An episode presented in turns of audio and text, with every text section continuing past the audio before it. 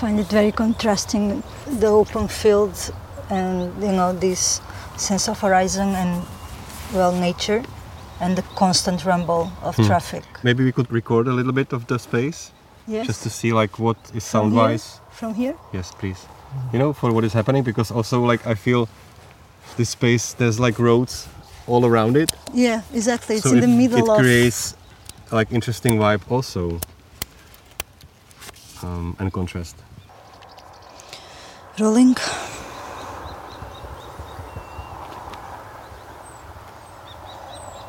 Can sound inspire us to think differently? We'll take you to places you'd probably never go.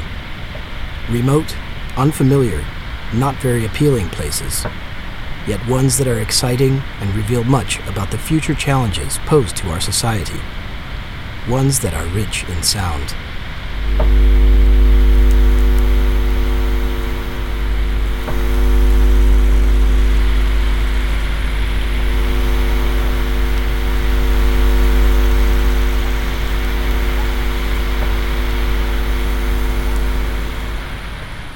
Future Landscapes, a podcast on the challenges of humankind as heard in sound.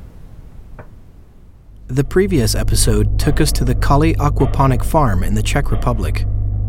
Now, we're moving only some 200 kilometers further north to a grazing reserve in Milovice.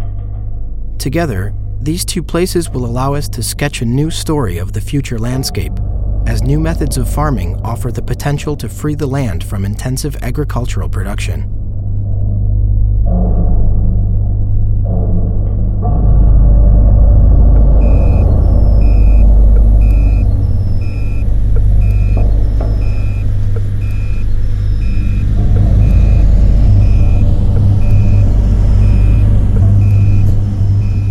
Artificial Nature or Natural Artificiality. Episode 4 Milovice Grazing Reserve, Czech Republic.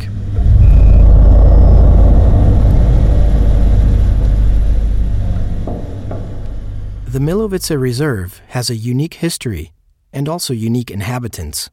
For years, this piece of land was ravaged as it served as a military training ground, but it is now gradually becoming populated by large hoofed mammals, like wild horses, bison, and aurochs, that used to inhabit the area in the time of prehistoric hunters and early farmers. However, philosopher of technology Lukáš Likavčan, musicians Václav Havelka and Pan Thorarensen, and field recordist Sara Pinheiro are not here just to admire the magnificence of the animals. What they hope to hear is what a landscape might sound like in the very distant future. Because although the reserve covers only a small area, it might foreshadow what our landscape will look like in the future if it were no longer used for intensive agriculture and was left alone for natural processes to take over. Experiments like this, which show possible ways forward, can open up our imagination on how to reproduce human and non human worlds in a sustainable manner.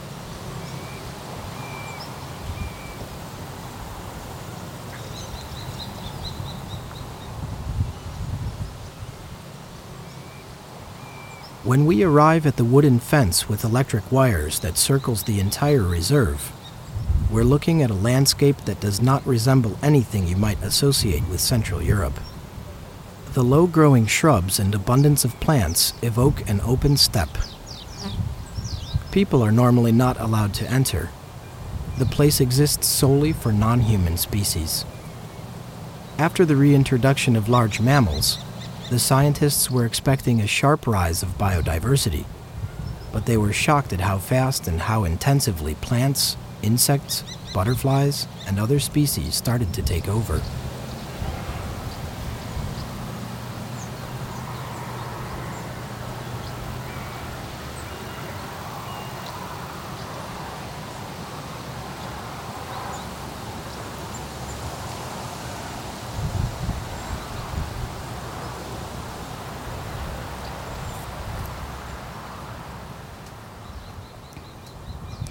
Incredible. Everywhere we go, there is the potential to be natural and quiet, and then there's always a road. The disappointment expressed by Sara Pinheiro summarizes the current reality of reservations like this. It is negligibly small compared to the human infrastructure, thoroughfares, and production units it is adjacent to, so the sounds of the surroundings drift in. Nature can be left alone to do its thing, but this has clear borders.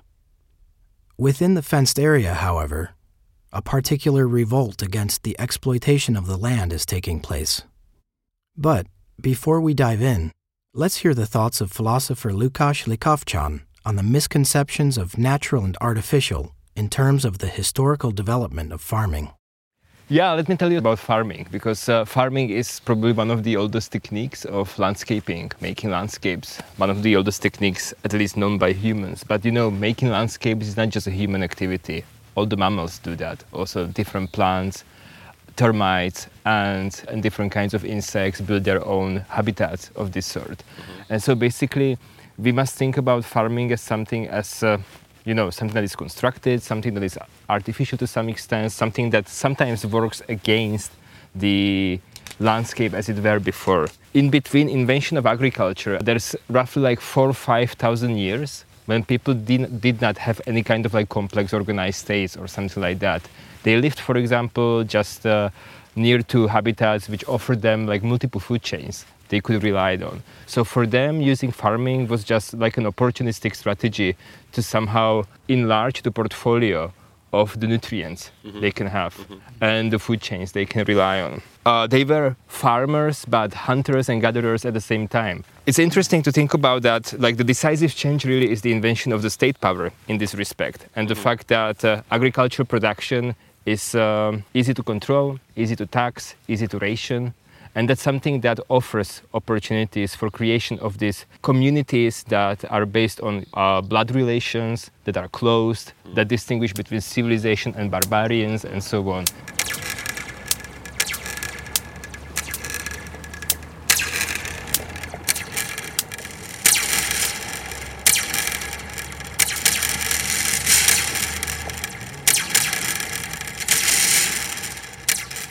Think about any kind of myth that has at its beginning this story about the god that brings the first seed and uh, teaches people how to plow and do all this stuff necessary to, to grow plants. To me, it's like a massive psychological operation that happens that basically forces people to suddenly live in close communities, to invest their labor into an extremely energy expensive process of farming as it were back then and you can see a beginning of like new power hierarchies in the way how farming basically becomes the sole and most important source of uh, the nutrients for people in the past. Agriculture invents a whole cascade of consequences that result in a style of society that starts to resemble what we call today organized, control, modern society of this sort. Even though the very first impression an incoming observer gets is that the process of rewilding can be witnessed here in real time, our guide, who is part of the management of the reserve,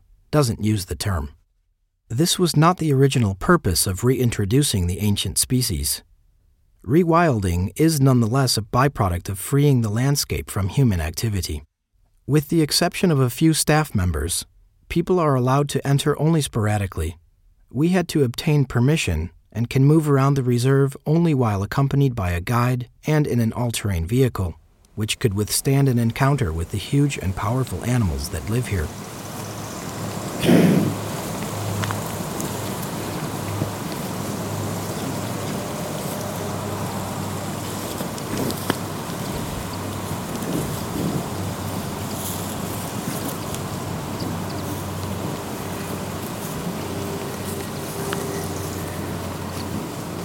So the very first thing I was thinking about when we were told that we are entering this kind of site was the notion of human exclusion zones, which is uh, an idea that I guess will be quite important in the coming decades. Those are places where, uh, for some reason, people are not either allowed or at least not welcome, but it doesn't exclude some kind of relationship to that kind of zone. You can imagine these zones as being mostly zones of industrial production in the future, like automated factories or container terminals. And what we see here is a very different variation on the same idea of an exclusion zone not because of humans complicating the flow of production, but humans complicating a different kind of process. And that's the process of rewilding of nature. This process of rewilding is something that is quite popular at the moment, which is an idea about leaving half of the earth only for spontaneous human processes and the second half for human economic production and inhabitation this question comes again like is it natural? Is it artificial? Is, is, is this a process which is controlled or spontaneous? But what is important for me is that when we talk about for example control we can distinguish different connotations of this word control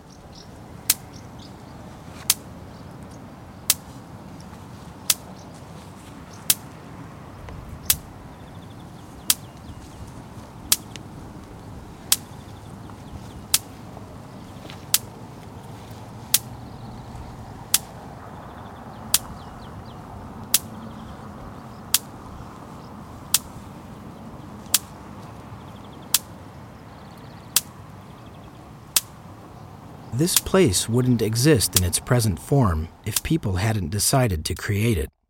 From this perspective, it was artificially established. But a laboratory reservation of this sort can stand at the beginning of a turn towards a new approach to the human control of nature. A minimalistic one that is very different from what dominated the development of the Czech countryside for decades. This doesn't exactly mean going back to the roots, but it can be a completely new kind of relationship between man and the landscape, where the main purpose of the latter will be to become a home to nature. Something that we can, for example, find also in some disciplines that um, originate in 20th century, like cybernetics. The Greek root of that word, kybernetes, it means to steer, steermanship. And steering means to be a custodian, to be something like a curator of the landscape rather than a controller, master in this kind of like oppressive sense of the world. And that also means that we can imagine different relationship to the planet and the non-humans than the one which is primarily based on uh, production and extraction. It can be a kind of relation which is really curatorial in its nature and leads us to a different kind of economics in the end. Economics which is not just about focusing on production but on reproduction. And this is where we see a specific kind of reproductive process happening. So in the end, we can build a whole economy around that. An economy that doesn't trivialize biodiversity, but cherishes biodiversity as the basis for res- resilience of not just ecosystems, but also for resilience of societies. The most remarkable animal to be seen in Milovice is the aurochs. This animal used to inhabit Europe for thousands of years and was extinct for hundreds, as the last one was killed in Poland in 1627 teams of scientists repeatedly attempted to genetically re-establish this species since 2008, and just roughly seven years ago they succeeded. And an aurochs was born again in the Netherlands. Here, in Milovice, six aurochs were reintroduced. They share about 85% of their DNA with the indigenous breed. But it's impossible to say how faithful their sound is to their predecessors.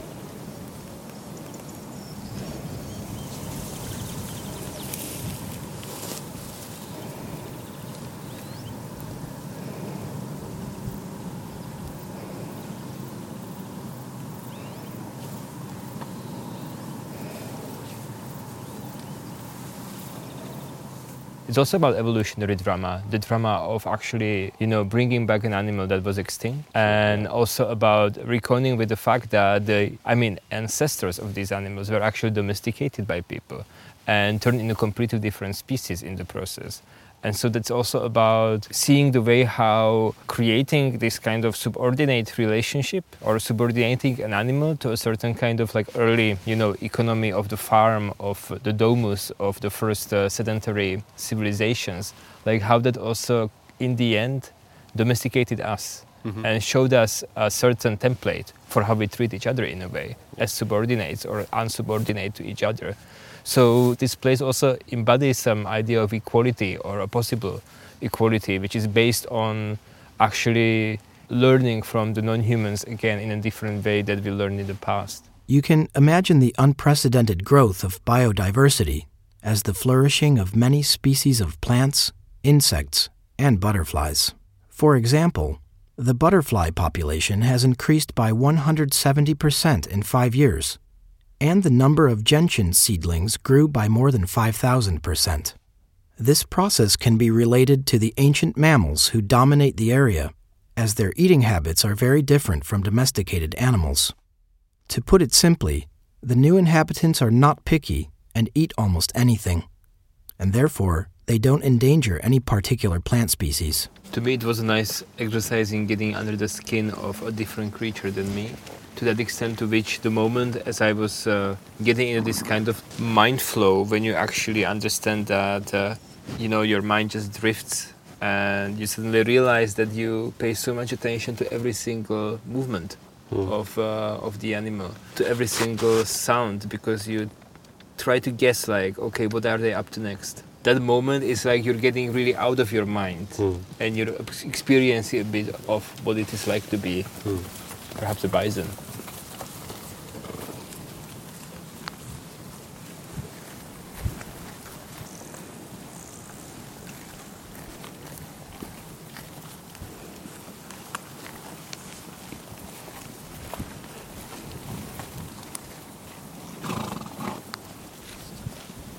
The silence of the heart of the reserve brings an intense experience of animal sounds and reminds us of how difficult it is to hear natural soundscapes where human infrastructures prevail.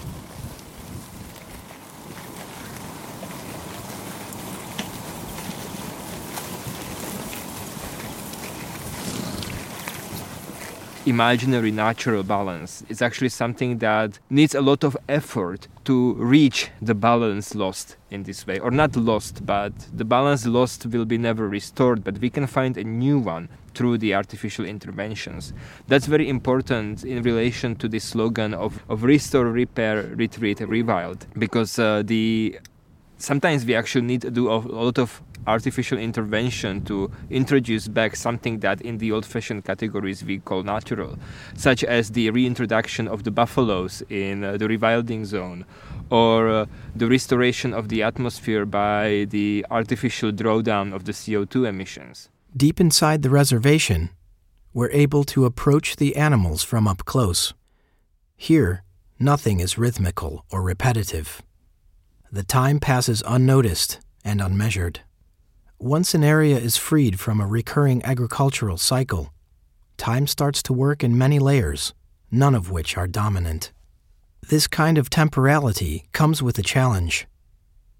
How to perceive the dimensions of reality and embrace its diversity as a means for us to better understand where we are. These tempos of beings can be nicely explained through the metaphor that comes from the agriculture and the cycles that the agriculture somehow imposes on human habits, on human actions. James C. Scott, uh, who wrote a wonderful book, Against the Grain, uses this metaphor of the metronome of the cereals.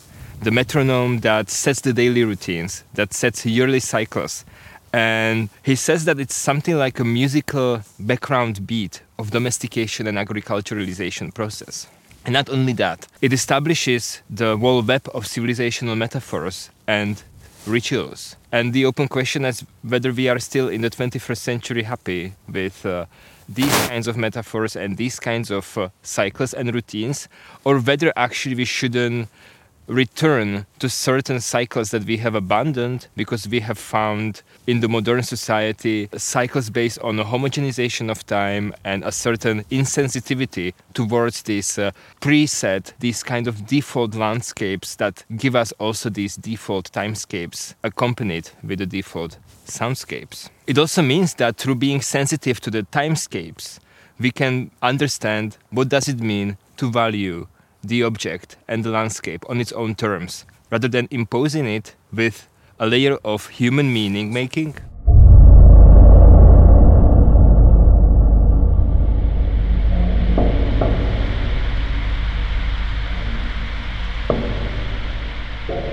You've just heard the fourth episode of Future Landscapes, a podcast on the challenges of humankind based on a sonic expedition into the ambivalent technologies and ecosystems of the Czech Republic and Iceland.